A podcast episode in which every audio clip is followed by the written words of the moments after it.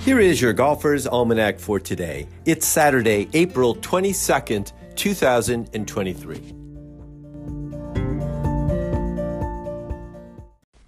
Today is the birthday of Deane Beman, born on this day in 1938 in Washington, D.C. He was a two time All American for the University of Maryland Terrapins, and upon graduation, he went into the insurance business, becoming a broker. As a 17 year old, Beman qualified for the 1955 U.S. Open at the Olympic Club in San Francisco. He won the British Amateur in 1959 at Royal St. George's, 3 and 2 over the American Bill Hyndman. Beman won the U.S. Amateur in 1960 at the St. Louis Country Club, 6 4 over Robert Gardner, and again in 1963 at the Wakonda Club in Des Moines, Iowa, 2 and 1 over R.H. Sikes. He was runner up also in the 1966 U.S. Amateur, losing to the Canadian Gary Cowan at Merion. Beman turned pro in 1967 at the age of 29, though maintained his insurance practice. He won four times on the PGA Tour and played in the Masters 13 times. He led the 1965 U.S. Open after the second round, but finished one shot behind Orville Moody at the Champions Club in Houston. He retired as a player and closed his insurance practice in 1974 to become the second commissioner of the PGA Tour, succeeding Joe Dey. Beman is the only modern era professional player to become the commissioner of his own sport. He created the Tournament Players Championship, the fifth major, as well as the network of TPC courses throughout the United States. He formed the Senior Tour, now the Champions Tour, and the developmental Ben Hogan Tour, now the Korn Ferry Tour. He was instrumental in requiring all PGA tournaments have a charitable component and in structuring the network television model and corporate sponsorships for the PGA. After handing off the commissioner title to Tom Finchem in 1994, he went back to competing, playing in some 69 senior events. Quite an impressive career. Happy birthday, Mr. Beman. Today is also the birthday of Hillman Robbins, born Clarence Hillman Robbins Jr. in 1932 in Memphis, Tennessee. He played golf at Memphis State, now the University of Memphis, for the Tigers and won the NCAA Individual Championship in 1954. Three years later, in 1957, Robbins won the U.S. Amateur at the Country Club at Brookline, beating Bud Taylor 5 and 4. Robbins turned pro in 1958, though never won on the PGA Tour. He died in 1981 at the age of 49.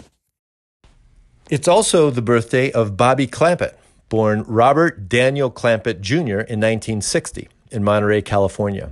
Clampett had a standout amateur career.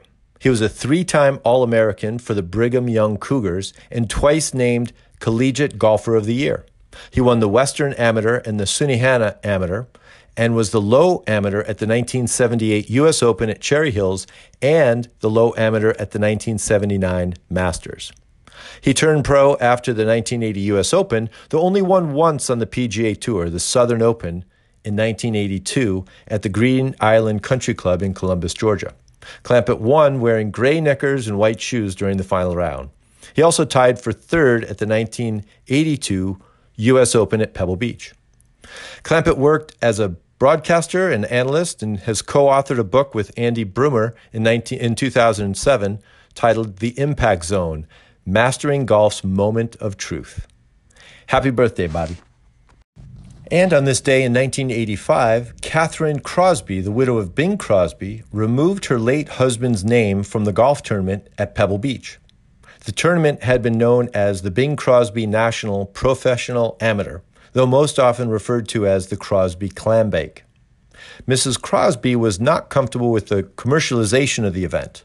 The tournament moved to the Monterey Peninsula in 1947, and Bing played in the event for many years before he died in 1977 on a golf course in Spain. The Clambake was first televised in 1958 making it one of the longest running televised sporting events.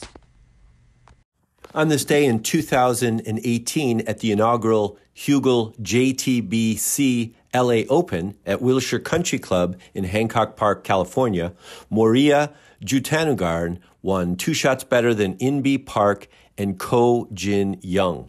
The ladies' LA Open moved to Palos Verdes in 2023 and was won by Yin Ruoning, the second Chinese golfer to win on the LPGA Tour after Shan Shan Feng. Finally, on this day in 1996, Jug McSpaden passed away in Kansas City, Kansas. He was 87 years old. McSpaden turned pro in 1926 and won 17 times on the PGA Tour, though still holds a tour record for coming in second the most times in a single year, 13 times in 1945, the same year Byron Nelson won 18 times. Seven of his runner up finishes were to Nelson that year, but Ben Hogan also won five times, and Sam Snead won six events in 1945.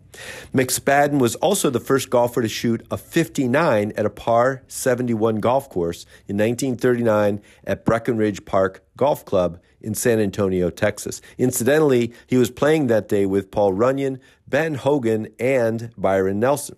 McSpaden is also the oldest golfer to ever better his age on the Champions Tour, firing in 81 at the age of 85 in 1994. I could not confirm the origin of his nickname. Rest in par, Jug.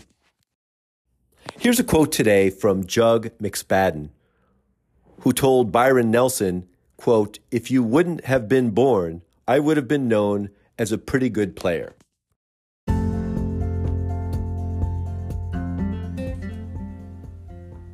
That's it for today in golf history. Play fast, repair all the pitch marks you can find, and keep your golf ball in the short grass.